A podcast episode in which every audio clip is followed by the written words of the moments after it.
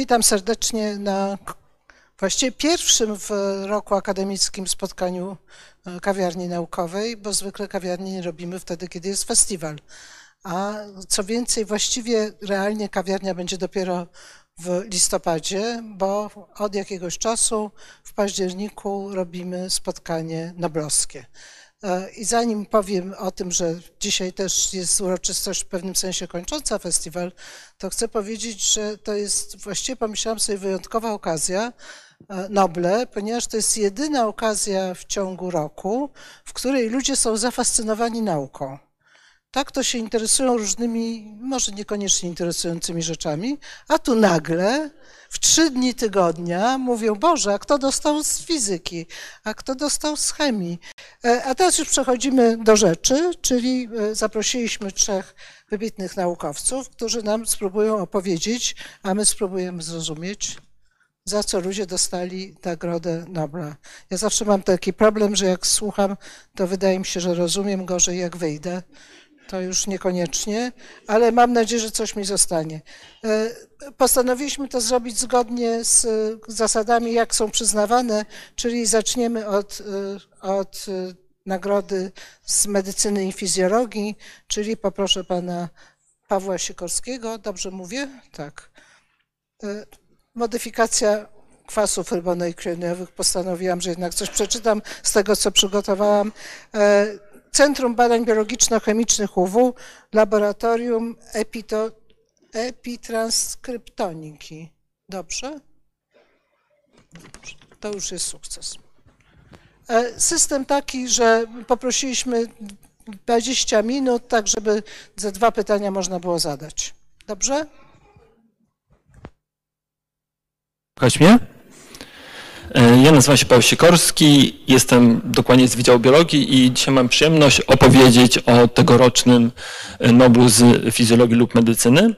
E, tegoroczna nagroda powędrowała do mm, Kathleen Carico i Drew Weissmana za odkrycia dotyczące modyfikacji zasad nukleozydów, które umożliwiły opracowanie skutecznych szczepionek mRNA przeciwko COVID-19.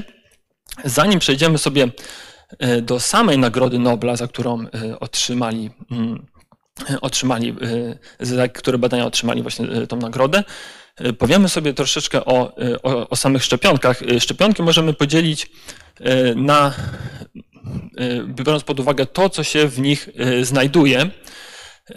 Generalnie szczepienia to jest jedna, moim zdaniem, z lepszych rzeczy, jaka powstała w medycynie. Jej zadaniem jest wytrenowanie naszego układu odpornościowego tak, abyśmy byli w stanie później zwalczyć daną chorobę wywołaną przez określony patogen. Szczepionki możemy podzielić. Oj. E, tak jak już mówiłem, w zależności od tego, co jest w środku, więc e, pierwszymi szczepionkami, które zostały opracowane i które były podawane pacjentom, e, były to szczepionki, które zawierały inaktywowane lub atenuowane wirusy. E, atenuowane wirusy czy szczepionki zawierające atenuowane wirusy są zwane potocznie żywymi szczepionkami. One zawierają e, patogeny, które są po prostu o niższej zjadliwości niż te, które wywołują e, docelową chorobę. Tutaj możemy wyróżnić sobie na przykład szczepionkę przeciwko wirusowi żółtej gorączki, czy przeciwko wirusowi odry świnki, czy też wirusowi różyczki. Co ciekawe, i ponad 70 lat temu Max Thieler, który pracował właśnie nad e, wirusem żółtej gorączki oraz opracował przed II wojną światową skuteczną szczepionkę przeciwko chorobie wywołanej przez wirusa żółtej gorączki, właśnie w 1951 roku dostał Nagrodę Nobla e, właśnie za swoje prace i między innymi właśnie za opracowanie tej szczepionki. W związku z tym dzisiejsza, tegoroczna Nagroda Nobla nie jest pierwszą, w której właśnie zostały docenione szczepienia. Jeżeli chodzi o szczepionki inaktywowane, to są szczepionki, w której mamy już y, nie tak zwany żywy patogen, tylko to jest po prostu y, patogen, który jest w jakiś sposób unieszkodliwiony. W związku z tym tak naprawdę pozostałości po tym patogenie możemy wyróżnić szczepionki np. przeciwko polio, czy przeciwko WZWA, czyli wirusowemu zapaleniu wątroby typu A. To, co jeszcze może znajdować się w szczepionkach, to jest już trochę nowsza technologia. Pierwsze szczepionki tego typu pojawiły się około 40 lat temu, to jest y, jeden pojedynczy antygen. W tym momencie jest to białko rekombinowane, wyczyszczone y, i podawane y, w zastrzyku, tak aby wywołać ochrony przeciwko patogenowi, które takie białko w swoim składzie posiada. Tutaj możemy wyróżnić, to akurat jest pierwsza szczepionka opracowana tego typu, czyli przeciwko wirusowemu zapaleniu wątroby typu B. I y, ostatnia, o której teraz powiem, y, to już trochę tytuł jest mylący, bo jest tradycyjne szczepionki. To jest szczepionki są, y, w którego w skład wchodzą rekombinowane wirusy. Idea jest bardzo podobna do tych szczepionek mRNA, jednak oparte tutaj są one na cząsteczkach kwasów deoksyrybonukleinowych. I sam wirus został pozbawiony swojego materiału genetycznego i wprowadzono do niego DNA kodujące e, antygen z innego wirusa. Pierwszą szczepionką tego typu, która została dopuszczona bodajże to jest, e, nie chcę skłamać, 4 lata temu, e, to jest szczepionka przeciwko wirusowi Zika, później pojawiła się szczepionka przeciwko wirusowi Ebola. Co ciekawe, również szczepionki, które były podawane w czasie pandemii. Jedną z nich właśnie była również oparta na, na tej technologii. E, tutaj takie małe, krótkie przypomnienie, e, że szczepionki rzeczywiście są skuteczne. Dzięki ich użyciu e, udało się, udała się eradykacja chorób, które rzeczywiście były groźne dla, dla człowieka, chociażby choroby wywołane przez polio, która tak naprawdę u jednego na 200 pacjentów, zwłaszcza u e, małych dzieci, prowadziła do, e, do ciężkich powikłań, w tym śmierci, powodując paraliż układu oddechowego. Ja nie będę wnikał dokładnie, jak działają szczepionki, co się dzieje z naszym układem odpornościowym. Pozwolę sobie zaznaczyć i zwrócić uwagę na pierwszy etap, który inicjuje całą kaskadę zdarzeń, kiedy jest budowana nasza odporność immunologiczna. To jest po podaniu szczepionki, w której są zawarte antygeny albo antygen, w zależności od tego, czy mamy pojedyncze białko, czy, czy to jest na przykład inaktywowany, e, inaktywowany preparat, e, inaktywowany patogen.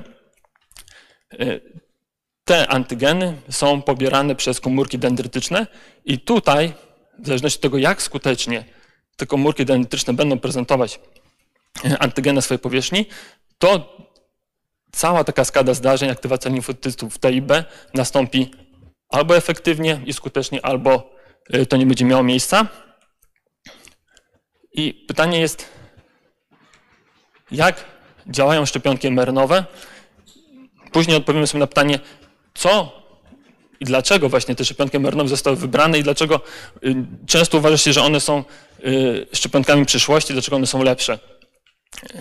Idea jest taka, że zamiast podawać inaktywowanego wirusa, na przykład, czy atenuowanego, czyli wirusa o mniejszej zjadliwości, czy też samego białka, tak jak w niektórych preparatach, podajemy kwas y, rybonukleinowy, cząsteczkę mRNA, która koduje białko, przeciwko któremu chcemy zbudować naszą odporność immunologiczną. W związku z tym liczymy na to, że komórki tak jak w przypadku każdych kwasów, każdego mRNA, który jest w naszej komórce, ulegnie, podle, będzie podlegać procesowi translacji i w tym momencie powstanie nasz antygen, który zostanie prezentowany na powierzchni komórkach i zbuduje naszą odpowiedź, y, odporność immunologiczną, aktywuje wydajnie limfocyty B i T i uchroni nas to w przyszłości przed, y, przed powikłaniami czy też przez, y, przed chorobą. I teraz właśnie pytanie, o którym o którym już wspomniałem, dlaczego te szczepionki oparte o mRNA uważa się, że są lepsze, czy są właśnie szczepionkami przyszłości? E, pierwsza rzecz to często używając tradycyjnych metod szczepienia, czy chcąc e, opracować szczepionkę opartą na tradycyjnych metodach, na przykład używając e, atenuowanego czy inaktywowanego wirusa, okazuje się, że wirus bardzo skutecznie unika aktywacji układu odpornościowego i e, nasza, e, nasza odporność nie będzie e, zbudowana poprawnie, nie będzie to zrobione wydajnie, w związku z tym nie będziemy chronieni przed, przed infekcją w przyszłości. Kolejnym, mm, kolejnym powodem, dlaczego szczepionki mRNA są e, są e, właśnie tymi szczepionkami przyszłości, to jest, e, że jesteśmy bardzo w stanie szybko zareagować i taką, taki preparat wyprodukować, bo tak jak już wspominaliśmy o szczepionkach zawierających na przykład atenuowane wirusy, musimy w tym momencie musimy na przykład pomyśleć, który wirus o mniejszej zjadliwości rzeczywiście by był przydatny, musimy to przetestować, musimy sprawdzić, czy i w ogóle go wyprodukować, takie wirusy, y, czy rzeczywiście y, to będzie skuteczne. W przypadku cząsteczek mRNA, y, o czym zaraz później w dalszej części prezentacji sobie powiemy, można to zrobić bardzo szybko i taki preparat można bardzo, bardzo wydajnie i szybko wytworzyć, nawet w dużych ilościach, tak jak było na przykład podczas ostatniej pandemii. Tutaj jest punkt, który E, może nie dotyczy właśnie ostatnich wydarzeń, ale e, ludzie rozwijając technologię mRNA, właśnie badacze, od razu mieli z tyłu głowy to, że ta technologia nie tylko pozwoli chronić przed e, chorobami zakaźnymi wywanymi przez patogeny, ale również jest, będzie w stanie możliwość zbudowania naszej odporności i stworzenia szczepionek przeciw, przeciwko nowotworom, żeby nasz układ odpornościowy został wytrenowany i zwalczał komórki nowotworowe, które powstaną w organizmie. I ostatni punkt, bo tak jak już wcześniej wspominałem, można na podobnej zasadzie stworzyć szczepionki opierające się na wirusach rekombinowanych, tylko że one zawierają cząsteczki DNA. I tutaj jest olbrzymia obawa y, badaczy, i zresztą nie tylko, E, o to, że jeżeli wprowadzamy kwasy deoksyrybonukleinowe DNA do, e, do organizmu pacjenta, do komórek pacjenta, to zawsze jest niewielka szansa, że takie cząsteczki DNA mogą wyrekombinować e, w nasz genom. W związku z tym bardzo szybko terapie oparte na DNA zostały porzucone przez badaczy i też właśnie przez to wielu badaczy zwróciło się w kierunku mRNA i jego zastosowania jako potencjalnego terapeutyku. Dobrze, jeżeli chcemy użyć mRNA jako terapeutyku, na przykład jako części szczepionki przeciwwirusowej, musimy zastanowić się nad, musimy znaleźć odpowiedź na kilka pytań. Między innymi mRNA Y, ma taką naturę, po prostu samo w sobie jest niestabilne, ma krótki czas życia. Y, powiedzmy, że jest degradowany przez enzymy w, w komórce. W związku z tym, jeżeli wprowadzimy nawet takie mRNA z zewnątrz, to ono dosyć szybko i łatwo zostanie usunięte przez enzymy nasze komórkowe. W związku z tym pytanie jest, jak spowodować to, żeby one troszeczkę dłużej w tej komórce się utrzymywało, aby osiągnąć efekt zamierzony, ten efekt terapeutyczny, który chcemy osiągnąć poprzez prowadzenie danej z cząsteczki mRNA. Druga rzecz, która też jest związana ze samą naturą cząsteczek mRNA. Cząsteczki mRNA są duże i polarne, w związku z tym one nie chcą przenikać przez nasze błony komórkowe, więc zostaje pytanie, jak je możemy dostarczyć do komórek, na które również e, trzeba sobie odpowiedzieć, zanim e, taki preparat mRNA zostanie przygotowany. Kolejna rzecz związana już bezpośrednio z Nagrodą Nobla tegoroczną to jest, jak obniżyć immunogenność takiego terapeutyku.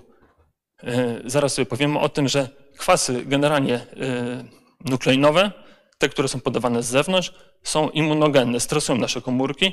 W związku z tym, podając na przykład taki preparat źle przygotowany mRNA, nasze komórki nie będą, czy nasz organizm zainteresowany e, wykształceniem odporności na dany patogen, tylko będą chciały zwalczyć ten preparat, który się dostanie do nas. Po prostu on będzie na tyle powiedzmy to brudny, y, nie będzie czysty, y, że będzie stresował nasze komórki i y, organizm będzie chciał się tego pozbyć jak najszybciej. I pytanie ostatnie, które jest trochę związane z tym pierwszym, czyli po prostu chcemy wyprodukować, nazwijmy to brzydko, z danego mRNA, czy z danych czy, po podaniu tego, tego preparatu mRNA-owego do komórek pacjenta, białko w takiej ilości, żeby ten efekt został osiągnięty. Więc jedna sprawa to jest ustabilizowanie tych cząsteczek, żeby one nie zostały szybko usunięte, ale z drugiej strony musi powstać na tyle dużo tego białka, aby osiągnąć zamierzony efekt e, terapeutyczny. Tutaj e, na figurze przedstawiam kamienie milowe w, związane z opracowaniem szczepionek czy też terapii opartych o mRNA. Pozwolę sobie zaznaczyć według mnie kilka najważniejszych. No pierwsze to jest w ogóle odkrycie cząsteczek mRNA w komórkach, co nastąpiło w 1961. Później według mnie takim kluczowym momentem było pokazanie, że jesteśmy w stanie w probówce wytworzyć kwasy rybonukleinowe, cząsteczki mRNA o dowolnej długości, o dowolnej sekwencji. Generalnie dzięki temu w ogóle można było myśleć e, o tym, żeby przygotować jakiekolwiek preparaty mRNA, bo wcześniej nie było możliwości e, otrzymania po prostu transkryptów kodujących to, co byśmy chcieli, czyli na przykład antygen, który by pozwolił zbudować odporność podczas szczepienia przeciwko danemu patogenowi. Jeżeli właśnie chodzi o samą metodę, w jaki sposób powstaje e, cząsteczka mRNA, to jest reakcja transkrypcji in vitro. Co ciekawe, e, tak e, w ramach dygresji, pod, chyba bodajże rok wcześniej Karen Mills w, od, opracował swoją technologię PCR, czyli to ona pozwoliła z kolei nam móc amplifikować y, cząsteczki DNA i y, pracować z tymi cząsteczkami DNA. Wcześniej też to było bardzo, bardzo ograniczone i, ten, i ta reakcja PCR bardzo przyspieszyła i rozwinęła nasze badania nad DNA. Tak tutaj możliwość, możliwość, jakie daje reakcja transkrypcji in vitro, pozwoliła i bardzo przyspieszyła pracę nad, nad biologią, biologią cząsteczek RNA. E, generalnie to, co potrzebujemy do reakcji, to jest właśnie opisane w 80, chyba czwartym tam było, e, polimerazy RNA bakteriofagów, które z matrycy DNA przy użyciu mieszaniny, tutaj jest czterech kanonicznych e, nukleotydów, jest w stanie stworzyć cząsteczkę mRNA kodującą to, co było zapisane w DNA, do tej pory, czyli cały czas, czyli te wszystkie preparaty e, w szczepionkach, które były podawane w czasie pandemii, e, dokładnie zostały wytworzone używając e, tej reakcji, używając polimerazy T7. Następnie na początku lat 90. rozpoczęły się dosyć intensywne badania. Opracowano w ogóle samą koncepcję użycia, wykorzystania mRNA jako Y, jako szczepionki prewencyjnej. Jednak te badania po początkowym entuzjazmie naukowców dosyć szybko zostały, ilość ich została, zostały wyhamowane. Główną przyczyną było tego, że zauważono, że kwasy nukleinowe, tak jak już wspominałem, są immunogenne. W związku z tym komórka dość niechętnie prezentuje antygeny, które mają Y, stymulować naszą, naszą odporność, tylko jest zainteresowana tym, żeby się pozbyć y, tych obcych cząsteczek. W związku z tym, tak jak mówię, pod koniec lat 90. to już niestety przyhamowało, aż do momentu właśnie przełomowych badań, za które przyznano tegorocznego Nobla, czyli y, pokazania, że jest możliwość zniwelowania immunogenności cząsteczek mRNA, czyli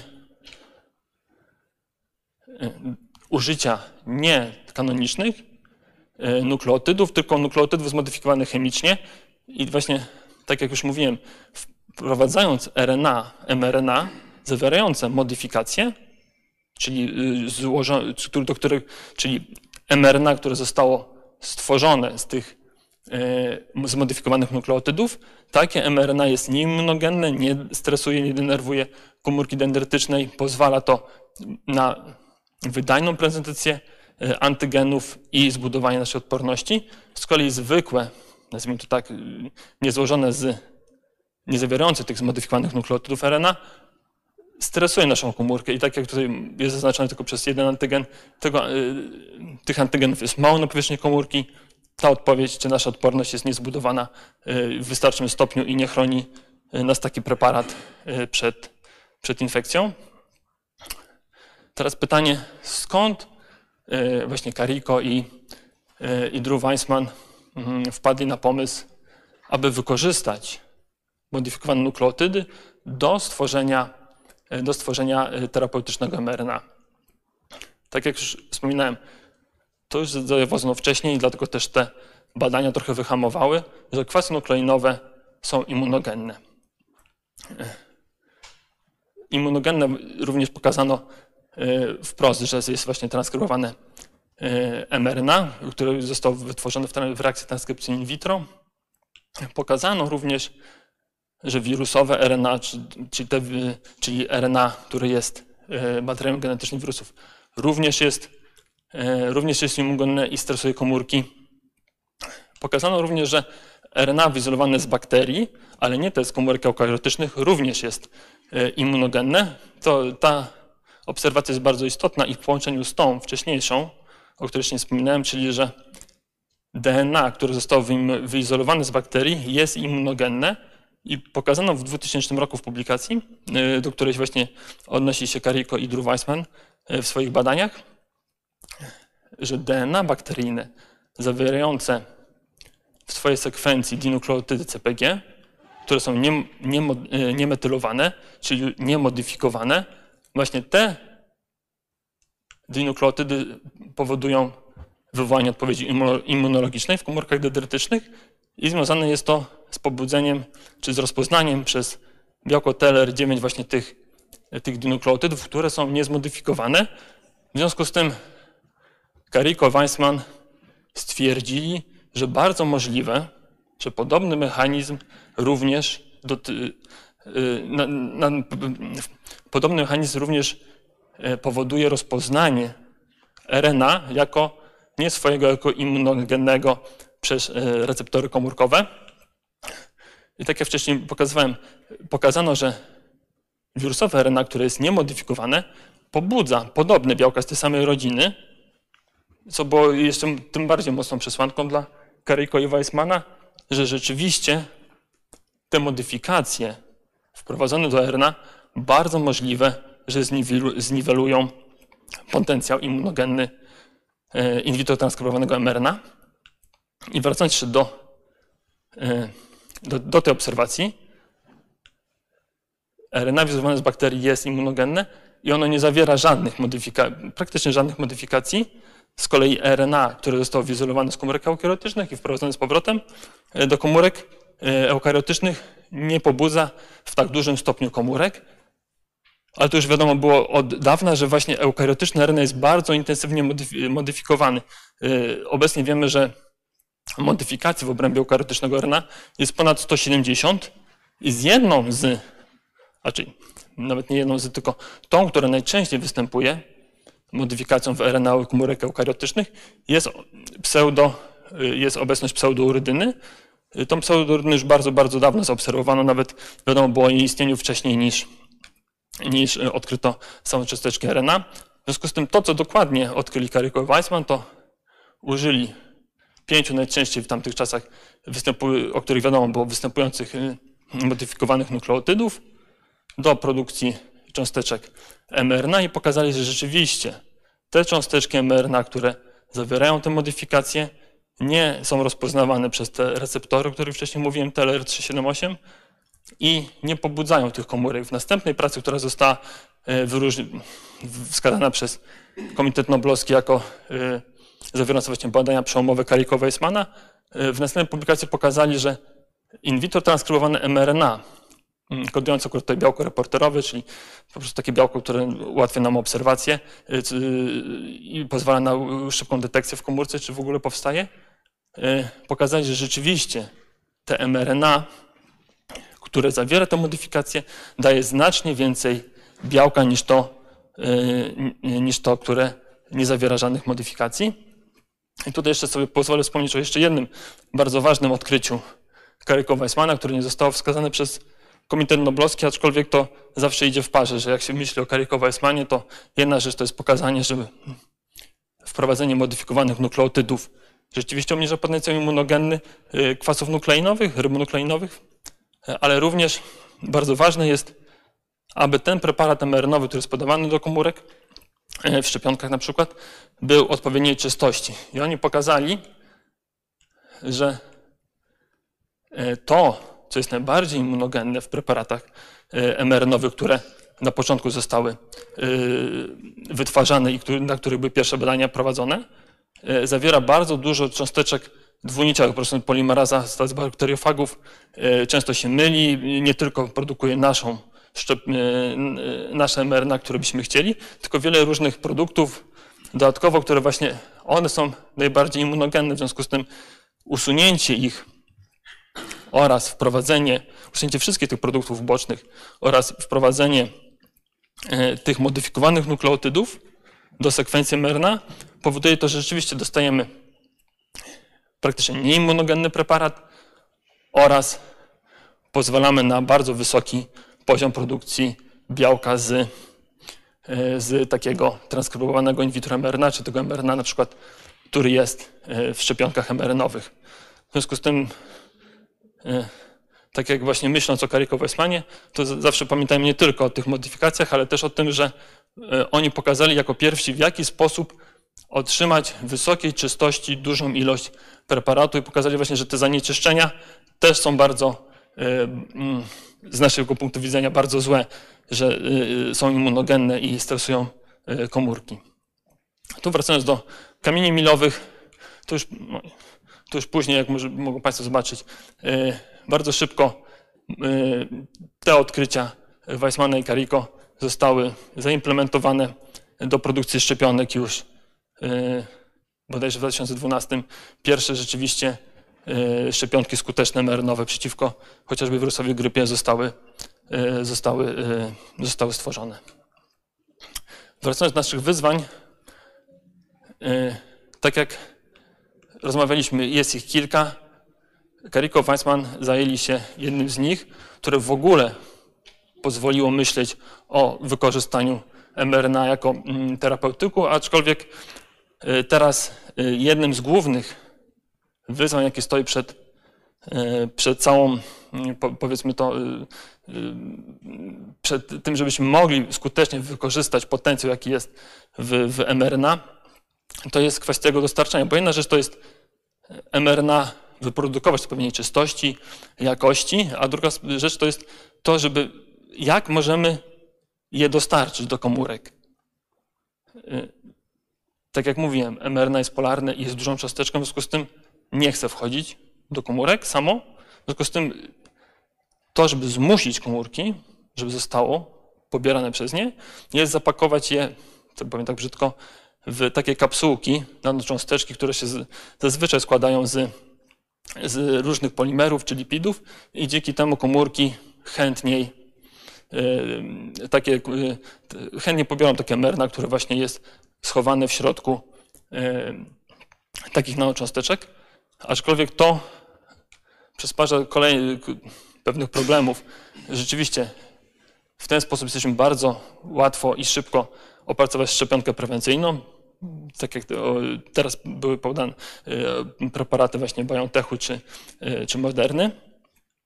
Ale myśląc o wykorzystaniu mRNA jako terapeutyku i leczeniu innych e, i zastosowaniu go jako terapeutyku w innych chorobach, to podanie terapeutyku do, na przykład najczęściej to jest dożylnie, powoduje to, że on się bardzo często znaczy zazwyczaj akumuluje w śledzionie i wątrobie, w związku z tym y, jest ciężko opracować terapię taką celowaną, żebyśmy te cząsteczki, te mRNA dotarło tam, żebyśmy chcieli.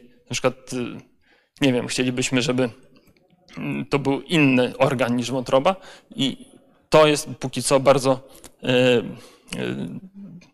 to, to jest trudne do wykonania i większość badań nad terapeutycznym mRNA dotyczy tego, jak efektywnie zapakować te mRNA. Inną sprawą jest, jak efektywnie te mRNA się uwolni. E, z tych nanocząsteczek obecnie, z tego co dobrze pamiętam, około tylko 1% cząsteczek się otwiera i e, wypuszcza e, do cytoplazmy mRNA. I druga rzecz to jest właśnie, jak zmusić te cząsteczki, aby powędrowały tam, gdzie byśmy chcieli osiągnąć zamierzony efekt. E, efekt terapeutyczny. E, aczkolwiek pomimo tych wad, chociażby związanych z, z samą metodą dostarczania, e, mRNA jawi się jako terapeu, jako terapeutyk przyszłości pokazano, czy pandemia pokazała, jak skutecznie można walczyć rzeczywiście z chorobami, z chorobami zakaźnymi. I teraz są bardzo duże nadzieje związane z mRNA z wykorzystaniem tych cząsteczek jako chociażby terapeutyków w chorobach genetycznych czy chorobach metabolicznych. Dziękuję za uwagę.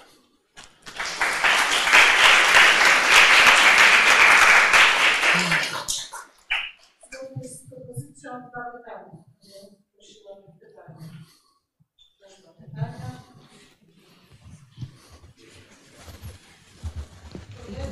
Dzień dobry. E, Skoro się już, skoro się już dorwałam, to, to zacznę. Bardzo dziękuję. Mnie bardzo zaciekawiła kwestia e, szczepionek, czy też e, leków na nowotwory. Czy to miałoby być robione personalnie? To znaczy takie białko byłoby...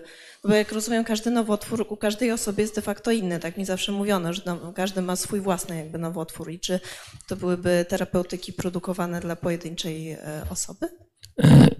I, i tak i nie, bo rzeczywiście y, większość komórek nowotworowych zależy, jakbyśmy chcieli je usunąć właśnie w sposób taki, po prostu nazwijmy to kolokwialnie, szczepiąc mm, pacjenta, jest y, inna i zależy od y, osoby do osoby. W związku z tym rzeczywiście taka medycyna spersonalizowana byłaby najskuteczniejsza.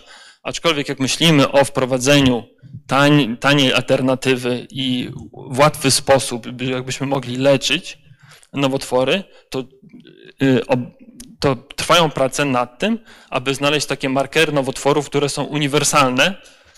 Y, Z tego co wiem, to można dosyć dobrze zrobić na przykład dla, y, dla czerniaka.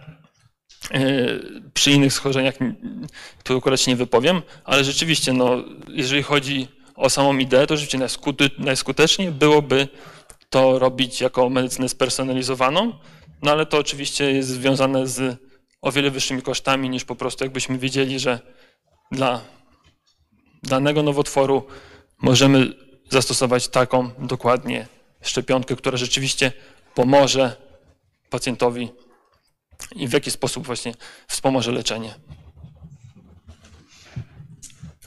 Ja mam pytanie dotyczące ostatniej części wykładu, konkretnie o tych wehikułach, o których Pan mówił, e, dostarczających e, to terapeutyczne mRNA.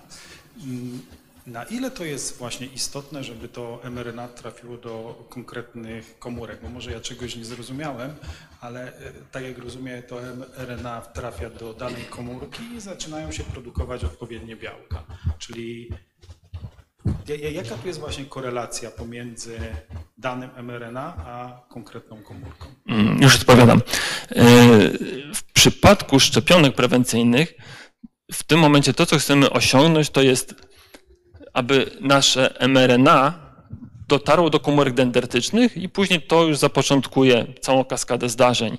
W związku z tym y, wprowadzamy je na przykład do mięśniowo. W mięśniach jest bardzo dużo komórek dendrytycznych czy komórek prezentujących antygen, które bardzo chętnie pobiorą y, te nanocząstki, które mają w sobie mRNA, ale w przypadku na przykład, mm, dajmy na to, szczepionek nowotworowych, chcielibyśmy, może to też nie jest najlepszy pomysł, ale na przykład, yy, yy, przykład, ale w przypadku na przykład chorób metabolicznych, chcielibyśmy, aby, dajmy na to, trzustka produkowała dany enzym, którego jej brakuje. I w tym momencie to, aby trzust, w komórkach trzustki zaczęła się produkcja tego białka, którego brakuje w organizmie, czy jest wadliwe, to te wehikuły muszą dotrzeć do tej trzustki. Yy, Tylko znów, znów yy, to prowadzi do podwyższenia kosztów i to nie jest takie dostępne, na przykład tak jak mieliśmy szczepionki, prawda? Poszło się do punktu szczepień, szczepień i każdy wystawił rękę, dostał szczepionkę. Tutaj w tym momencie yy, oczywiście jest to możliwe, tylko znów koszty to yy, utrudnia dostępność po prostu.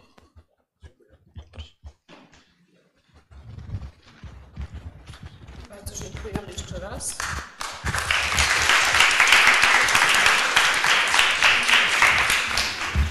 No to fizyka. Bardzo prosimy pana profesora Fites e, z Wydziału Fizyki Uniwersytetu Warszawskiego.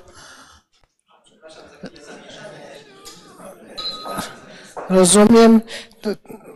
Mm, Zapisałam sobie coś, co okazało się nie do końca aktualne, ale pan profesor powiedział, że może optyka nieliniowa do detekcji obrazowania patogennych w białych tkankach, to może tak. Może być?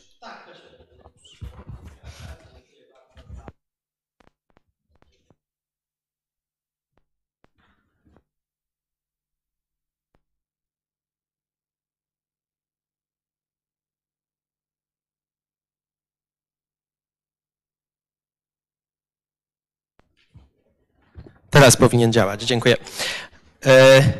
Tylko jeszcze jakbym mógł poprosić wskaźnik laserowy, może na wszelki wypadek. Dziękuję bardzo. E, proszę Państwa, e, tegoroczna Nagroda Nobla z Fizyki e, była przyznana, jak można przeczytać w uzasadnieniu, za attosekundowe impulsy światła, i to jest jedna rzecz, którą podkreśliłem, do badania dynamiki elektronów w materii. I to są takie dwa kluczowe hasła, które tutaj spróbuję rozwinąć. Zapewniam Państwa, że nie umówiliśmy się, że będziemy zaczynać od takiego y, slajdu te prezentacje, ale te portrety, które od jakiegoś czasu Komitet Noblowski publikuje, są tak atrakcyjne, że nie sposób ich nie pokazać, y, mówiąc o Nagrodzie Nobla. Więc chciałbym podkreślić, czym jest ta dynamika, o której e, Komitet Noblowski w swoim uzasadnieniu powiedział.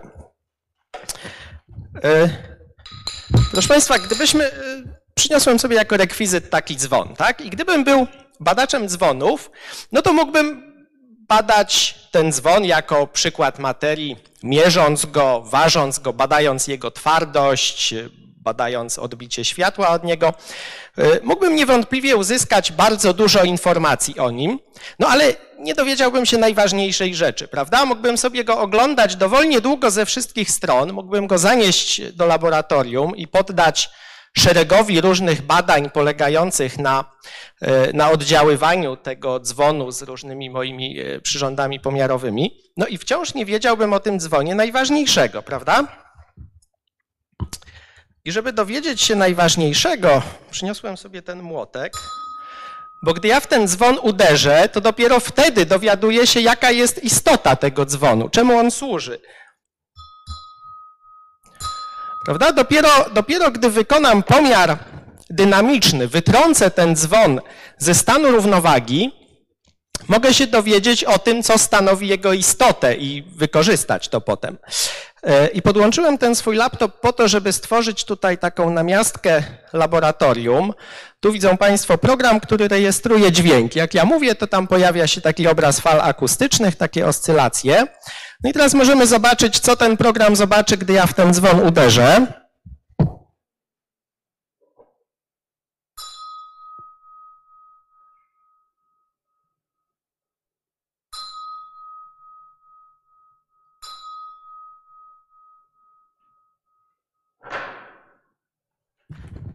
Proszę, właściwie mogę, mogę, mogę zrobić tak już, e, już nie posługując się tym młotkiem. E, proszę zobaczyć, że ten program pokazuje takie oscylacje, tak? Te, te, te są oscylacje ciśnienia, które e, są falą akustyczną, ale tu widzimy coś więcej. Widzimy, jak ten dźwięk zmienia się w czasie. Prawda? To nie jest fala o stałym natężeniu, to nie jest fala, która tak po prostu zanika. Widzimy, że ten dźwięk narasta, zanika, znowu narasta.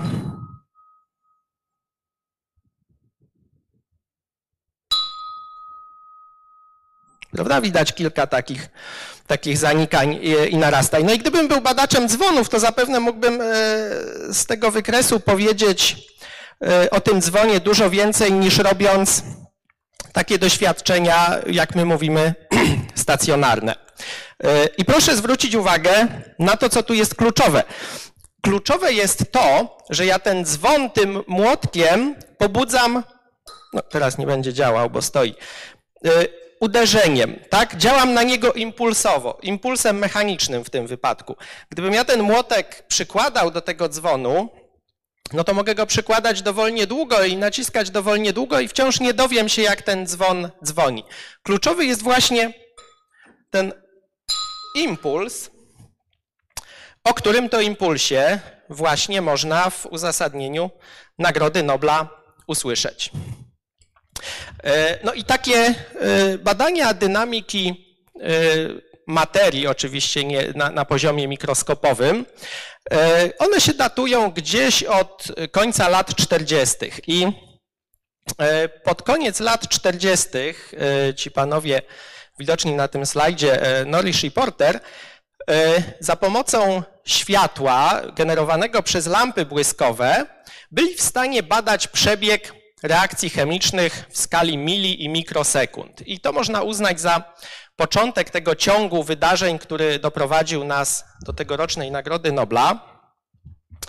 E, I metoda, którą oni stosowali, jest e, do dzisiaj aktualna i do dzisiaj e, przez wielu z nas wykorzystywana. Dlatego na tym slajdzie ją Państwu krótko będę chciał zademonstrować.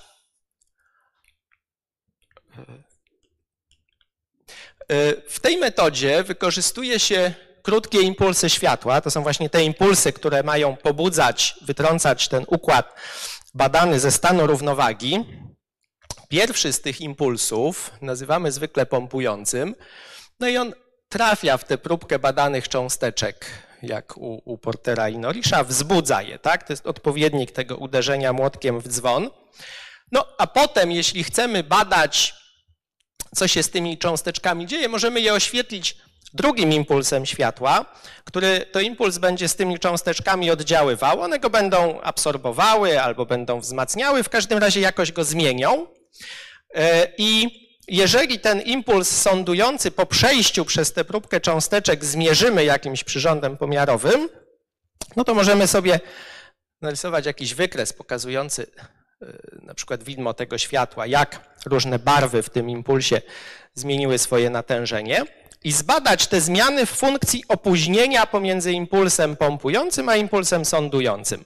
No i dostaniemy wtedy zestaw takich danych, jak, jak na tym wykresie w górnym prawym rogu, z którego to jesteśmy w stanie odtworzyć historię tego, co działo się z tymi cząsteczkami po wzbudzeniu pierwszym impulsem światła.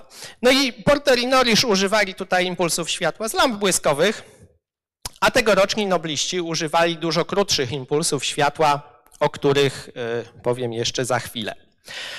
E, krótkie przypomnienie o naturze fal elektromagnetycznych, potrzebne do tego, o czym będę mówił dalej. Więc fale elektromagnetyczne no to są jest to, jest to zjawisko, e, które polega na oscylacjach pola elektrycznego i pola magnetycznego w taki sposób, że te pola zmieniają się w przestrzeni, jedno z nich wytwarza drugie, bo zmienne pole elektryczne wytwarza pole magnetyczne, pole mag zmienne pole magnetyczne wytwarza pole elektryczne i e, taki układ tych zmiennych pól może się propagować w przestrzeni. Pole magnetyczne, oczywiście wszyscy znamy z, z oddziaływania typowych magnesów. Pole elektryczne, co jest dla nas istotne, oddziałuje na obiekty naładowane elektrycznie, na przykład na elektrony. No i przejawem tego z życia codziennego jest przepływ prądu elektrycznego, gdy te elektrony pod wpływem pola elektrycznego się przemieszczają. W zależności od długości tych fali, czyli od, od odległości pomiędzy na przykład maksimami, maksymalnymi wartościami pola elektrycznego w przestrzeni, e, mamy do czynienia z falami radiowymi, mikrofalami, światłem widzialnym, e, czy krótszymi falami, ultrafioletem i promieniowaniem rentgenowskim. Ta długość fali jest bezpośrednio związana z częstotliwością fali, czyli tym, ile razy na sekundę te pola elektryczne i magnetyczne się zmieniają. Przy czym im większa długość fali, tym większa jest częstotliwość drgań tego, tego pola. No i jak Państwo tu widzą, dla światła widzialnego częstotliwość e, drgań jest na poziomie 10 do 15, czyli miliona miliardów razy na sekundę. Teraz wróćmy do, do techniki i, yy, i fizyki. E, więc tym, co było niezbędne po to, żeby, żeby tegoroczni nobliści Nagrodę Nobla dostali, był, e, było opracowanie w latach 80. laserów generujących femtosekundowe impulsy światła. Femtosekunda to jest 10 e, do minus 15, jedna milionowa jednej miliardowej sekundy. No i jeśli odnieść e, czas trwania jednej femtosekundy do jednej sekundy, to będzie tak jak 8 minut do wieku wszechświata mniej więcej. E, I jeżeli porównamy, e, jeżeli wyrazimy okres drgań pola elektrycznego fali świetlnej, no to on się, przepraszam, zawiera gdzieś w przedziale między 1,3 a 2,6 femtosekundy. Czyli no takie pojedyncze femtosekundy to jest okres pomiędzy dwoma e, oscylacjami pola elektrycznego. Od razu na tym slajdzie umieściłem informację o tym, że ta attosekunda, o której jest mowa w kontekście tegorocznej Nagrody Nobla, to jest jeszcze tysiąckrotnie krótsza jednostka czasu. A jeżeli narysujemy sobie e, przebieg pola elektrycznego w takim krótkim impulsie femtosekundowym, no to zobaczymy, że on, to pole elektryczne narasta, narasta, ileś tam razy sobie zaoscyluje e, i potem zanika. Kolejnym e, wynalazkiem, który był niezbędny, by dojść do impulsów attosekundowych, była metoda wzmacniania tych femtosekundowych impulsów światła. I tutaj sposób był dość prosty i on się zawiera na tym rysunku, którego ja e, komentował nie będę, ale było to na tyle przełomowe, że 5 e, lat temu twórcy tej metody wzmacniania, nawet nie generacji, tylko wzmacniania femtosekundowych impulsów światła dostali za to Nagrodę Nobla. E, I to wzmocnienie femtosekundowych impulsów światła pozwoliło na otrzymanie impulsów światła, które są na tyle silne, pole elektryczne jest w nich na tyle silne, że odrywa elektrony z atomów. Jest w stanie jonizować atomy, wyrwać elektrony z atomu, no i posłać je gdzieś w przestrzeń. Jeżeli sobie e, zrobimy taki prosty eksperyment, że wiązka światła ze wzmacniacza sekundowego przechodzi tutaj, tu jest soczewka w tym, w tym dość przestarzałym już uchwycie, i ta soczewka ogniskuje tą wiązkę światła o dokładnie w tym miejscu, to w ognisku tej wiązki światła zapala się nam kulka plazmy. I ta kulka plazmy to właśnie jest ta materia, która powstała wskutek tego, że elektrony zostały wyrwane z cząsteczek powietrza. E, więc mając, e, e, mając do dyspozycji źródła światła laserowego, no właśnie na tyle silne, że one są w stanie wyrwać elektrony z atomów, można było dojść do generacji impulsów attosekundowych. No i to są prace e, z końca ubiegłego i początku tego wieku, które można, e, których ideę można na tym, na tym rysunku przedstawić. I ten rysunek pokazuje, że w, e, elektrony w atomach, one są związane wokół jąder. One się znajdują w czymś, co co, co można fachowo nazwać studnią potencjału. Y, I jest, y, to jest po prostu ta siła elektrostatycznego przyciągania między dodatnio naładowanym jądrem a ujemnie naładowanym elektronem, która ten atom trzyma w pobliżu jądra. No i teraz, jeżeli poświecimy na ten atom odpowiednio silnym impulsem światła, to ten elektron, oprócz tego, że czuje to pole elektryczne jądra, czuje jeszcze pole elektryczne tej fali elektromagnetycznej. To jest ta czerwona linia na tym wykresie. I jeżeli to pole elektryczne fali elektromagnetycznej jest dostatecznie silne, no to jak pokazałem na tym poprzednim zdjęciu, ono może wyrwać ten elektron z, z tego atomu.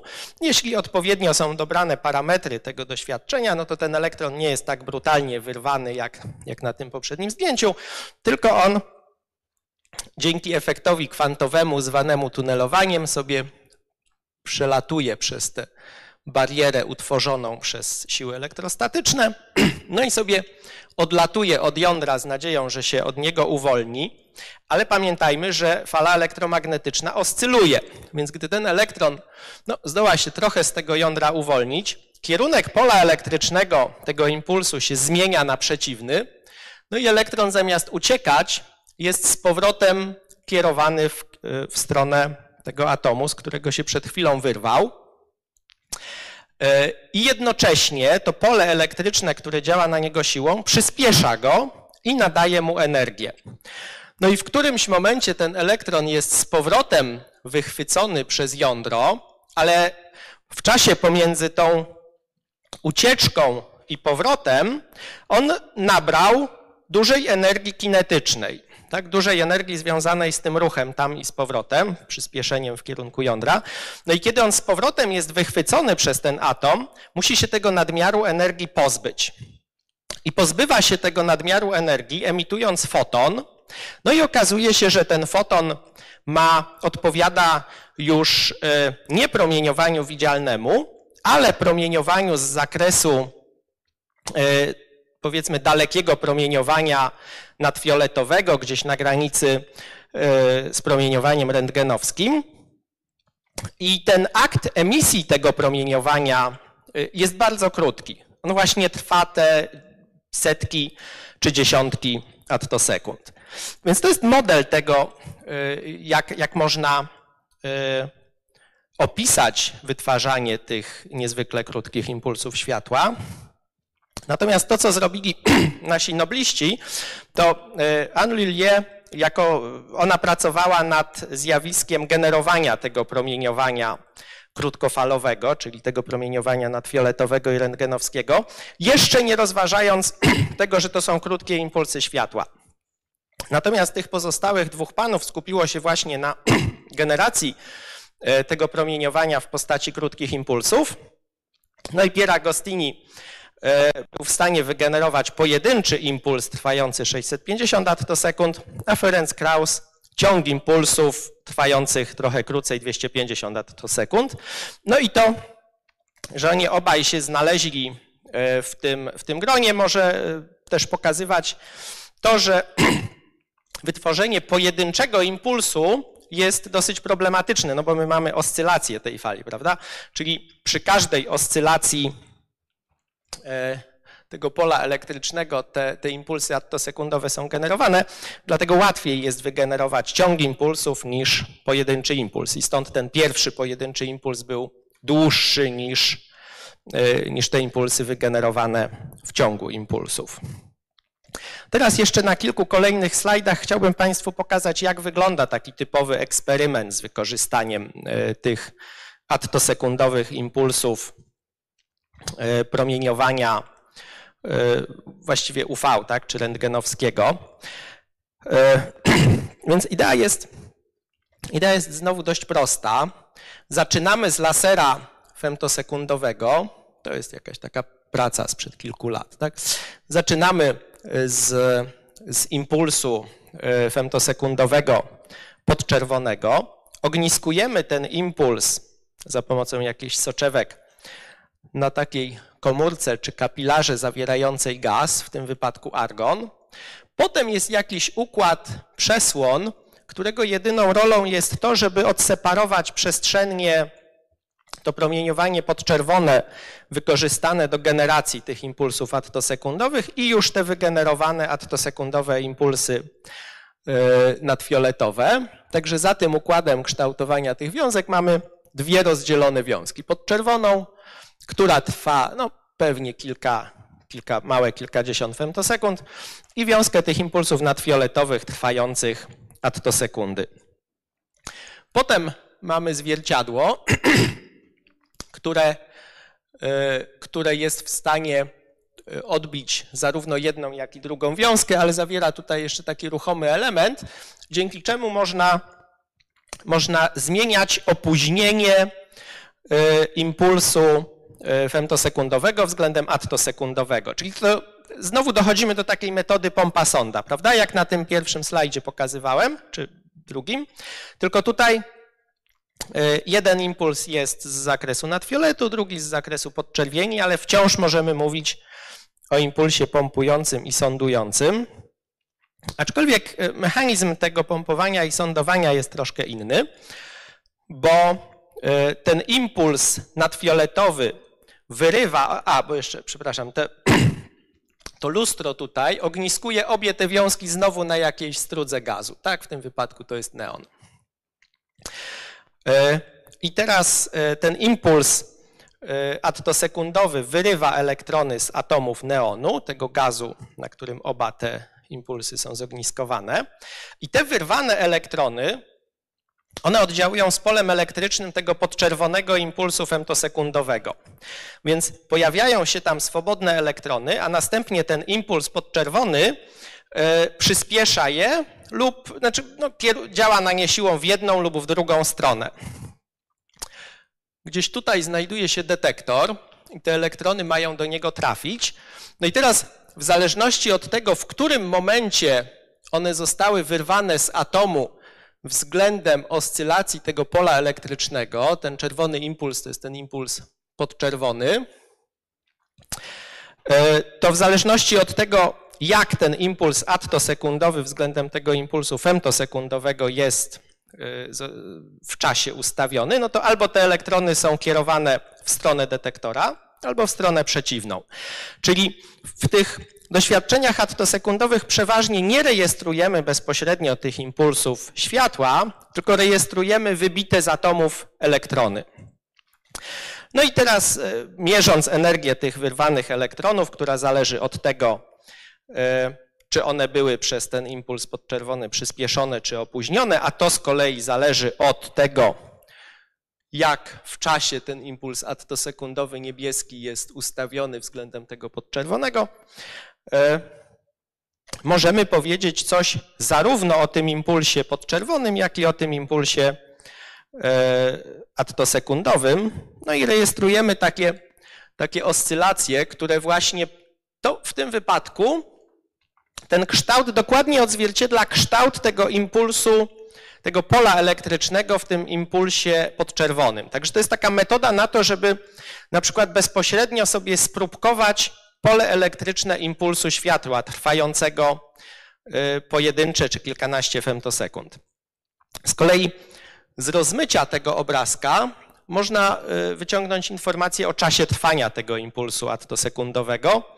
No i im ten, im ten wykres jest ostrzejszy, tym, to, tym ten impuls attosekundowy e, jest krótszy i no tutaj jednym z wyników tego, tego doświadczenia był, e, był pomiar czasu trwania tego impulsu, który jak się okazuje trwa e, nieco poniżej jednej femtos, poniżej pół, pół femtosekundy, tak? 500 attosekund. I już całkiem na zakończenie chciałbym jeszcze pokazać o tym, do czego my możemy wykorzystać impulsy attosekundowe badając materię. E, istnieje, proszę Państwa, coś takiego jak efekt fotoelektryczny, którego, który polega na tym, że światło padając na powierzchnię metalu wybija z tej powierzchni metalu elektrony, no, pod warunkiem, że energia fotonów, które w tym świetle się znajdują, jest dostatecznie duża. To zjawisko zostało odkryte jeszcze w XIX wieku przez Herca, tego samego, który odkrył fale elektromagnetyczne i któremu radio zawdzięczamy.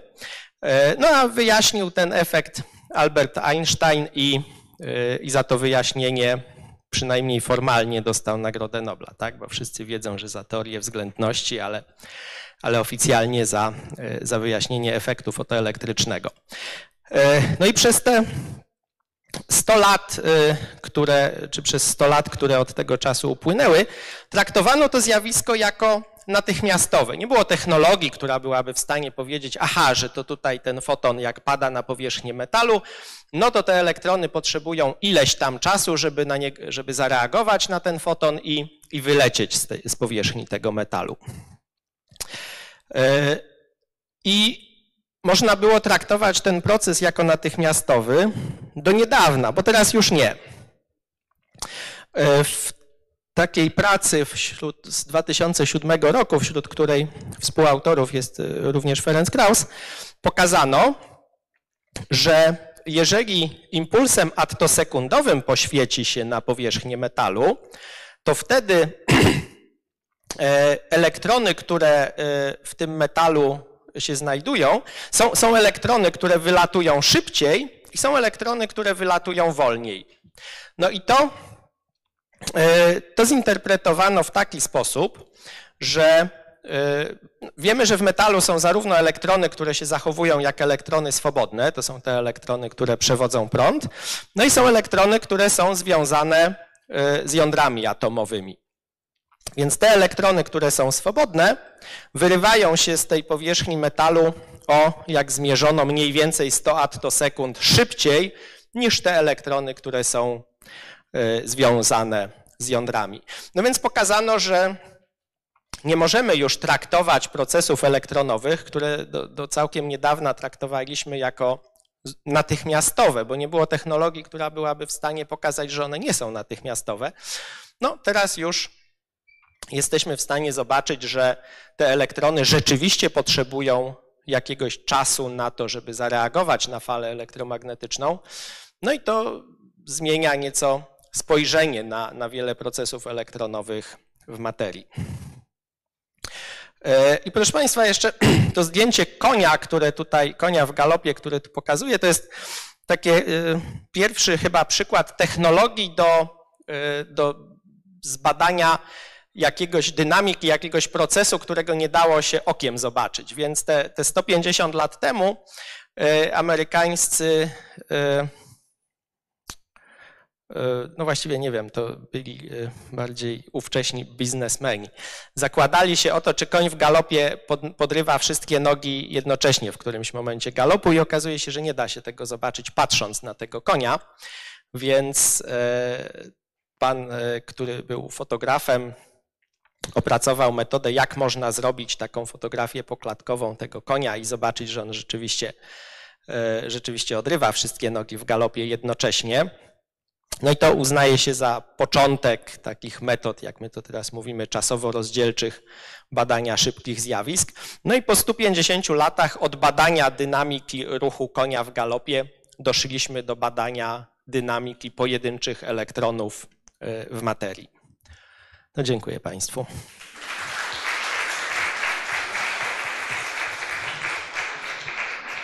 Czy są jakieś pytania?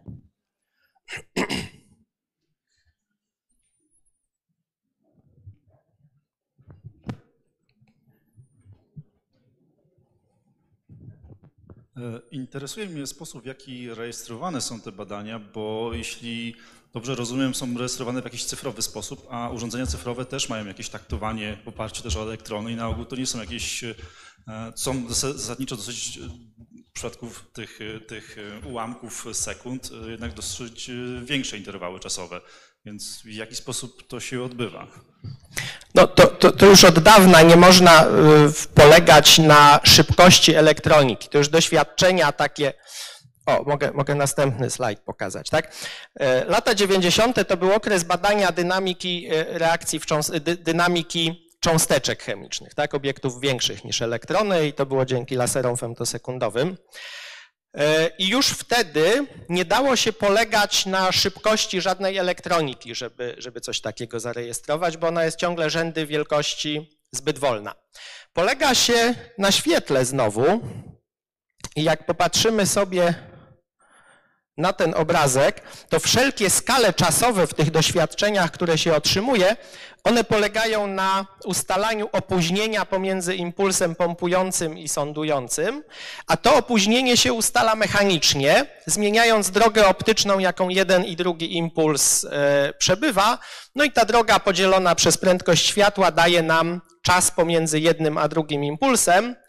E, no, szczęśliwie prędkość światła nie jest na tyle duża, żebyśmy, e, żebyśmy mieli problem z mechanicznym ustalaniem tej odległości, aczkolwiek e, rzeczywiście trzeba dość dokładnie ustawiać te różnice e, te różnice odległości pomiędzy, czy te różnice drogi optycznej, bo prędkość światła to jest 3, 3 mikrometry na pikosekundę. Więc, no ale to szczęśliwie jesteśmy w stanie takie 3, e, przepraszam, 3 mikrometry na femtosekundę, tak? Jesteśmy w stanie takie e, z taką dokładnością ustawiać e, zwierciadła, które odbijają te impulsy. Dziękujemy bardzo. Dziękuję.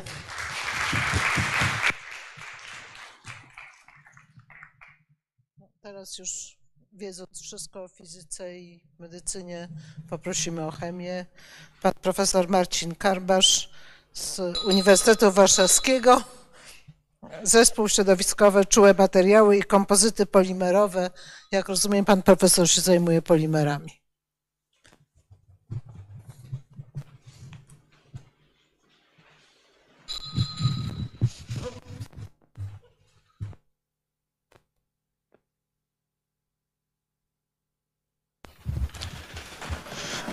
Szanowni Państwo, e, w tym roku Nagrodę Nobla z chemii przyznano. e, W tym roku, tak jest lepiej? W tym. Wydaje mi się, że, wydaje mi się, że wyłączyłem. Nie, nie, chyba działa. Teraz słychać mnie?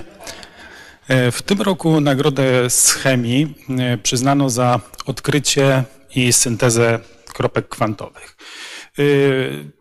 Tą nagrodę otrzymało tych trzech panów, Bawendi, Bruce i Ekimow. Czym są kropki kwantowe? Kropki kwantowe są to bardzo małe struktury półprzewodników. Bardzo małe oznacza, że mieszczą one się w zakresie od 2 do 10 nanometrów. Żeby sobie uświadomić skalę, to powiedzmy sobie rozmiary atomów to jest od 500 do 0,3 nanometra, natomiast rozmiar takiej cząsteczki mm, glukozy to jest 1 nanometr. Więc te kryształy są naprawdę bardzo małe. Y, Eksperymenty, które zostały e, wykonane w ramach e, tej przyznanej nagrody były wykonywane w latach 80. i 90. ubiegłego stulecia. I żeby pokazać pewne tło tego, e, należy e, mm, wrócić do czasów wtedy, kiedy człowiek e, nauczył się wytwarzać szkło, bo zaraz, a to było kilka tysięcy lat temu, bo e, zaraz jak nauczył wytwarzać się szkło, zaczął zastanawiać się, w jaki sposób go można barwić. I doszedł do wniosku, że stosując różne domieszki, na przykład srebro czy złoto, może otrzymywać różne kolory szkła, a te różne kolory szkła zależały od y, procesu, jaki prowadził, to znaczy od temperatury grzania, od czasu y, chłodzenia. Y, W XIX i w XX wieku um, fizycy intensywnie badali światło i w tych badaniach między innymi używali również barwione szkło i korzystali z tej wiedzy e, dotyczącej barwienia szkła przy użyciu różnych substancji. E, e, Jeden z laureatów, Ekimow, zainteresował się tym zjawiskiem i ponieważ no było ono dosyć sprzeczne, bo używając jednej substancji mogliśmy otrzymać szkło o różnych kolorach. Czyli można byłoby sobie to przełożyć na taką sytuację, że idziemy do sklepu i chcemy sobie kupić farbę. Otrzymujemy e, e, bazę oraz pigment. I teraz sprzedawca nam mówi, że jeżeli farbę przygotujemy w taki sposób, to będziemy mieli zieloną, a jeżeli przygotujemy ją w inny sposób, to będziemy mieli czerwoną. E, Na tamte czasy orientowano się też, że e, właśnie te różne kolory pochodzą najprawdopodobniej od różnych rozmiarów tych substancji, które są zdyspergowane w tych szkłach. E, Przeprowadzono także eksperymenty z bardzo cienkimi filmami, gdzie pokazywano, gdy grubość tych filmów to jest kilka warstw atomów, wtedy ich właściwości optyczne jakiś sposób się zmieniają. Tyle, że to były takie czasy, kiedy no, te eksperymenty e, były dosyć skomplikowane, wy, wymagały e, drogiej aparatury i co gorsze, były niepowtarzalne. I w tych czasach e, Ekimow zajął się systematycznym badaniem jednego z półprzewodników, był to chlorek miedzi. E, Zaczął otrzymywać e, wiele rodzajów szkła barwionego właśnie tym chlorkiem miedzi i e, przy użyciu mm, dyfrakcji rentgenowskiej e, stwierdził, że udało mu się otrzymać szkło, w którym znajdowały się kryształy chlorku miedzi mniej więcej od 2 do 30 nanometrów. Co ciekawsze, stwierdził, że właściwości optyczne szkła, tam gdzie kryształy są kilkudziesięcionanometrowe, praktycznie nie różnią się od właściwości optycznych takiego klasycznego chlorku miedzi, natomiast poniżej 10 nanometrów te właściwości zaczynają znacznie odbiegać od tego klasycznego chlorku miedzi. Yy, Niezależnie yy, w roku 1982 Brust yy, otrzymał takie same kryształy, tylko w roztworach koloidalnych i również doszedł do pewnych wniosków, że w zależności od rozmiarów y, właściwości optyczne tych kryształów są różne. Przeprowadził taki eksperyment, w którym otrzymał siarczek kadmu, zmierzył jego wielkość, ona była około 4 nanometrów. Yy, Stwierdził, że faktycznie te właściwości optyczne znacznie się różnią od tego klasycznego siarczku kadmu, a później zostawił tą próbkę na stole laboratoryjnym. Na drugi dzień zmierzył znowu jej rozmiar. Okazało się, że ma wtedy około kilkunastu nanometrów, a jej właściwości optyczne są już takimi właściwościami dla klasycznego siarczku kadmu. Stwierdził, że najprawdopodobniej z jakiegoś powodu te kryształy urosły, no i te ich właściwości yy, yy, się zmieniły. Yy, Na tamte czasy takim dużym ograniczeniem, jeżeli chodzi o postęp w kropkach kwantowych, było to, że metoda, którą zaproponował Brust, była no, można powiedzieć delikatnie nieidealna. To znaczy kropki kwantowe, czyli te bardzo małe kryształy półprzewodników, które otrzymywał, posiadały bardzo wiele defektów i zwykle nie były tego samego rozmiaru, co komplikowało sprawę, ponieważ trzeba było je e, rozdzielać tak, żeby mieć mniej więcej e, kryształy o tych samych rozmiarach. I w 1993 roku przychodzi rewolucja, Bawendi publikuje w pracy, w której y, pokazuje sposób syntezy tak zwanej na gorąco, otrzymuje w ten sposób monodyspersyjne, y, koloidalne nanokryształy. Y, Przy użyciu tej metody otrzymał praktycznie idealnie, idealne kryształy, jeżeli chodzi o ich kształt, jak i rozmiar.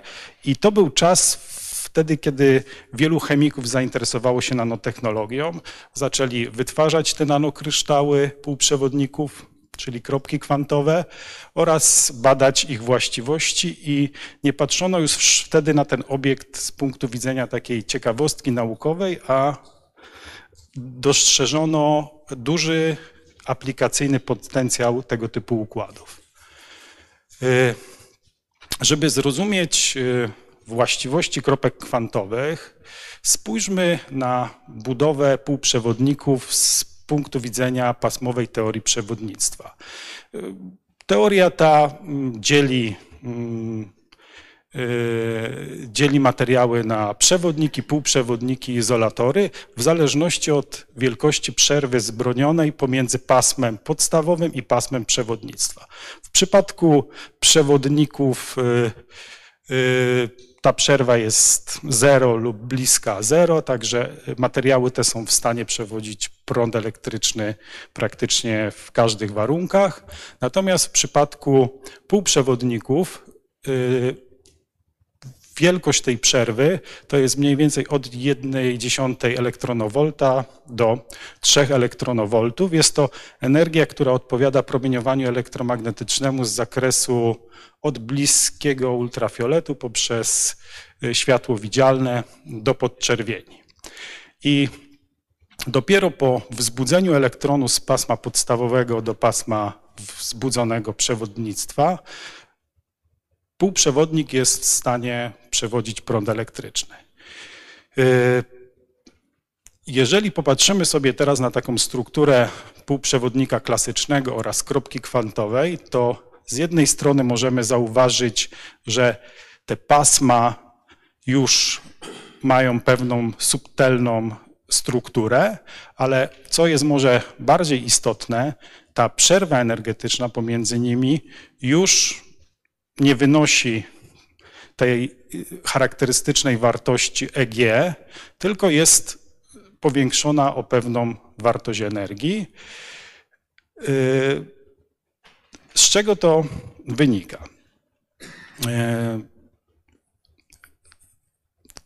Z punktu widzenia mm, traktowania tego układu jako układ, który jak wcześniej e, powiedziałem jest bardzo mały, zaczynają dochodzić tutaj efekty kwantowe do głosu i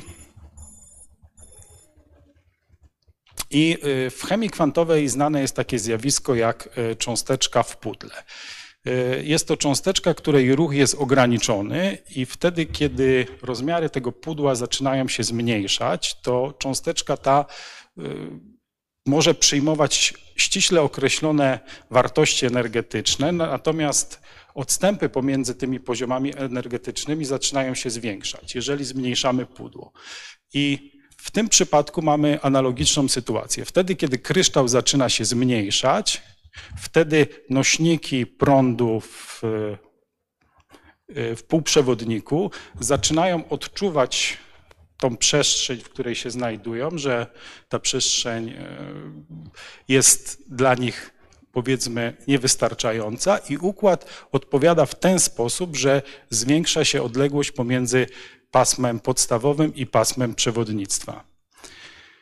E, zarówno półprzewodniki klasyczne, jak i kropki kwantowe po wzbudzeniu elektronu z pasma podstawowego do pasma przewodnictwa mogą, ten elektron może ponownie wracać do pasma podstawowego, emitując kwant promieniowania elektromagnetycznego o określonej długości. I e, jak tutaj Państwo widzicie, czym większa ta przerwa energetyczna, tym kwant promieniowania elektromagnetycznego musi nieść z sobą e, większą energię, czyli posiada krótszą długość fali. I stąd yy, wynika, że światło, które zarówno yy, kropki kwantowe są w stanie absorbować, jak i emitować, zależy od ich rozmiarów, ponieważ ta przerwa energetyczna yy, opisana jest równaniem Brusta i jak Państwo widzicie, e, ona jest odwrotnie proporcjonalna do rozmiaru takiej kropki kwantowej, czyli czym mniejsza kropka kwantowa, tym większy wzrost tej przerwy energetycznej. I teraz e, podstawiając te równania opisujące długość fali w przypadku półprzewodnika klasycznego oraz kropki kwantowej do wcześniej pokazanego równania, można wykreślić zależność długości fali, która jest wypromieniowywana przez, przez półprzewodnik w funkcji jej rozmiaru. Jak Państwo widzicie, te efekty zaczynają być widoczne te, wtedy, kiedy rozmiary takiej kropki kwantowej są poniżej 10 nanometrów, co jest zgodne z eksperymentem. E, wartość przerwy energetycznej jest charakterystyczna dla danego półprzewodnika, natomiast ten przyrost energii zależy od rozmiaru tego kryształu. I na wykresie tu przedstawiłem kilka typowych półprzewodników i obszary e, promieniowania elektromagnetycznego, które mogą być e, wypromieniowywane z takiej kropki w zależności od rozmiarów. Możemy sobie wyobrazić taką sytuację, że półprzewodnik o różnych rozmiarach, kropkę kwantową, naświetlamy światłem niebieskim i w zależności od rozmiarów y, ta kropka świeci różnymi kolorami. W związku z efektem, który wcześniej wspomniałem. Y, na tym zdjęciu przedstawiłem Państwu kropki kwantowe otrzymane z selenku kadmu. Jest to zdjęcie e, materiału, który został otrzymany przez studentów chemii Wydziału, przy- przez studentów chemii Uniwersytetu Warszawskiego w ramach pracowni z chemii nieorganicznej. I jak Państwo widzicie, wraz z postępem reakcji rośnie nam rozmiar kryształu.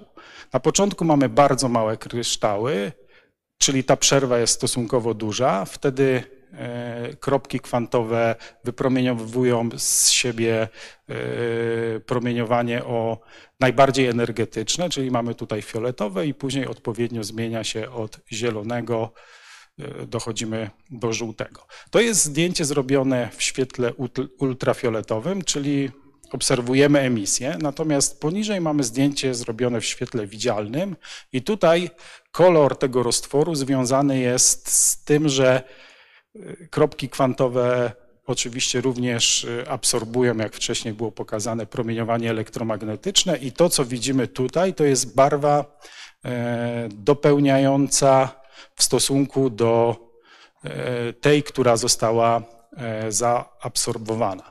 I wraz z postępem reakcji również są obserwowane charakterystyczne zmiany koloru. Kolor zmieni, roztworu zmienia się od żółtego do, przez pomarańczowy do czerwonego. I ten kolor czerwony jest kolorem charakterystycznym dla klasycznego e, selenku kadmu. E, Jeżeli chodzi o samą metodę otrzymywania, to metoda ta polega na tym, że do roztworu prekursora kadmu dodawany jest roztwór, który nazywa się prekursorem selenu. Wszystko się dzieje w temperaturze około 225 stopni i wtedy reakcja postępuje, czyli kryształy rosną.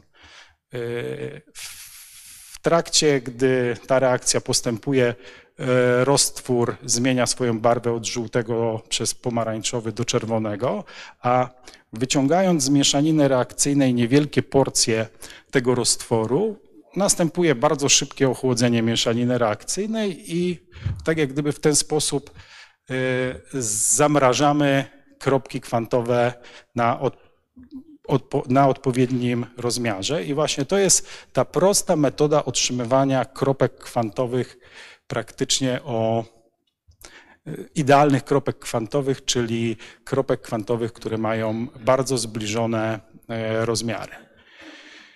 Y, Jeżeli chodzi o kropki kwantowe, to posiadają one szereg e, użytecznych właściwości i możemy precyzyjnie kontrolować kolor emitowanego światła poprzez dobranie odpowiedniego rozmiaru. Emisja e, światła fluorescencyjnego jest bardzo intensywna.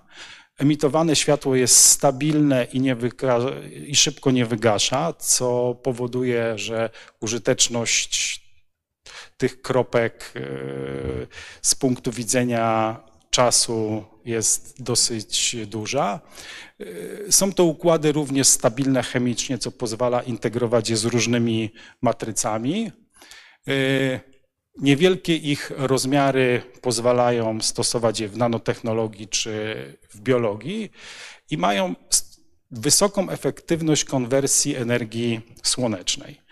Y, Na slajdzie przedstawiłem kilka typowych y, przykładów y, komercyjnego zastosowania kropek kwantowych i takim najbardziej znanym są wyświetlacze w telewizorach. Jedna z wiodących firm produkująca sprzęt y, y, RTV kilka lat temu wprowadziła serię telewizorów, y, którą, które miały wyświetlacze nazwane QLED, gdzie to Q pochodzi od właśnie słowa kropka w języku angielskim.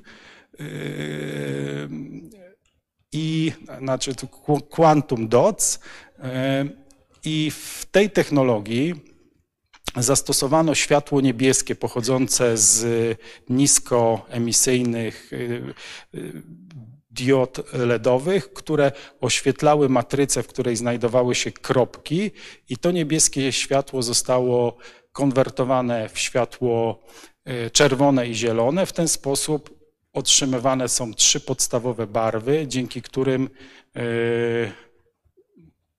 tworzą się obrazy na wyświetlaczu. E, Innym przykładem e, zastosowania kropek kwantowych jest obrazowanie w biologii w medycynie.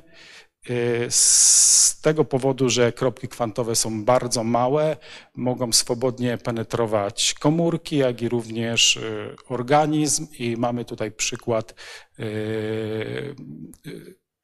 znakowania komórek, jak i organizmów, a tak, żeby ten proces był selektywny, to kropki kwantowe modyfikuje się e, różnymi receptorami biologicznymi, które są w stanie e,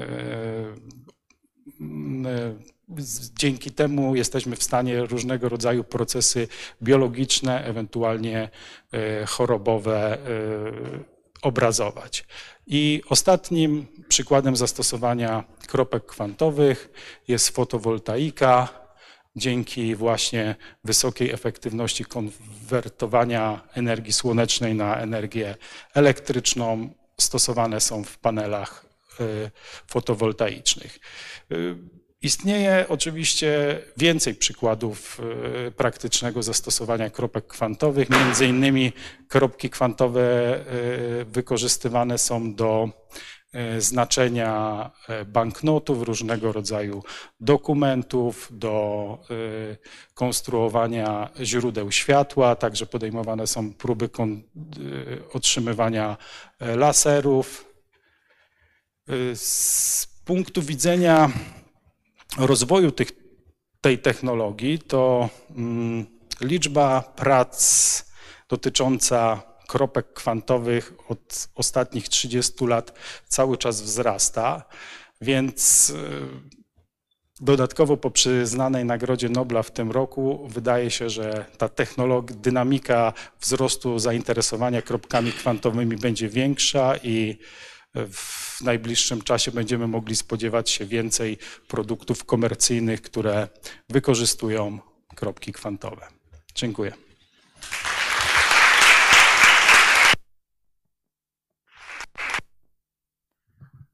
Czy mamy jakieś pytania?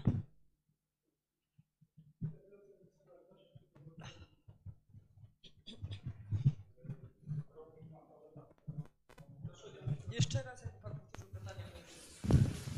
Ja mówiłem głośno. Bardzo krót- krótkie pytanie. Ile procent sprawności fotowoltaiki z użyciem kropek kwantowych?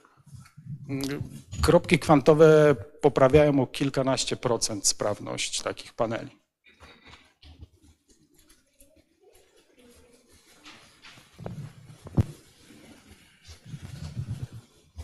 No, dziękuję bardzo. Dziękuję.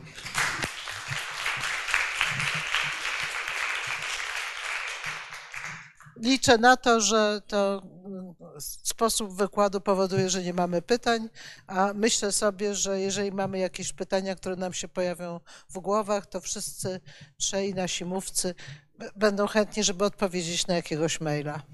Dobrze? O, Można panów bardzo łatwo znaleźć na uniwersytecie, te maile są dostępne, więc zachęcam, gdyby się pojawiły jakieś pytania, żeby te pytania zadawać. Ja bardzo dziękuję. Wydawa, wydaje mi się, że zrozumiałam większość, mimo że no nie powiem, że wszystko, ale jedno z pytań, które mnie się narzuca i które nie jest do żadnego z panów, to jest jak teraz rozróżnić, z czego to jest y, nagroda ponieważ y, ta chemiczna i ta fizyczna, właściwie można by powiedzieć, że i fizyka i chemia są tutaj wykorzystywane i, i gdzieś ta granica się zaciera, prawda? Myślę sobie, że w biologii i medycynie zaczyna się już zacierać także. E, Bardzo, bardzo dziękuję. Chcę zaprosić na normalną, rutynową kawiarnię, ale zaproszę, poproszę Karolinę Głowacką, jedną z ojców założycieli kawiarni, żeby powiedziała, o co chodzi w tej kawiarni. Matek, matek, a ja nawet już drugie pokolenie, córka. Dobry wieczór Państwu. W em, 20 listopada profesor Łukasz Kamieński z z Krakowa do nas przyjedzie, z Uniwersytetu Jagiellońskiego. E, Jest politologiem, zajmuje się Stanami Zjednoczonymi i armią amerykańską, a jak wiemy, Stany Zjednoczone jako mocarstwo i ich armia to jest coś, na co wszyscy powinniśmy zwracać uwagę i o czym będzie mówił. Będzie mówił o doskonaleniu amerykańskich żołnierzy, ponieważ armia amerykańska robi to i na poziomie biologicznym, są pomysły również genetyczne, a on się skupia na e, tym, w jaki sposób technologia jest wykorzystywana, na łączeniu umysłów z maszynami przyszłych żołnierzy. Szanowni Państwo, można się przygotować do, tej, e, do tego spotkania, czytając książkę Mimowolne cyborgi pana profesora. Zapraszamy serdecznie. No i jeszcze dodam, że właściwie y, mamy już zaplanowane większość kawiarni i żeby nie zaśmiecać pamięci, to chcę powiedzieć tylko o dwóch, e, a mianowicie w grudniu znowu politologia, bo będziemy się zajmować emigrantami. Pan profesor Duszczyk będzie mówił o tym, czy jakakolwiek w przeszłości obecnie formacja polityczna ma pomysł na emigrantów e, i żeby podpowiedzieć, dlaczego nie ma takiego pomysłu e, i będziemy mówić w styczniu o tym, co widać z nowych teleskopów w kosmosie. Więc na wszystkie trzy zapraszamy, ale zapraszam na naszą stronę, bo na naszej stronie zawsze są zapowiedzi i rozumiem, że mamy wszystkie maile. Mamy wszystkie maile Państwa. To będziemy wysyłać. Bardzo, bardzo dziękuję i do zobaczenia w listopadzie na następnej kawiarni.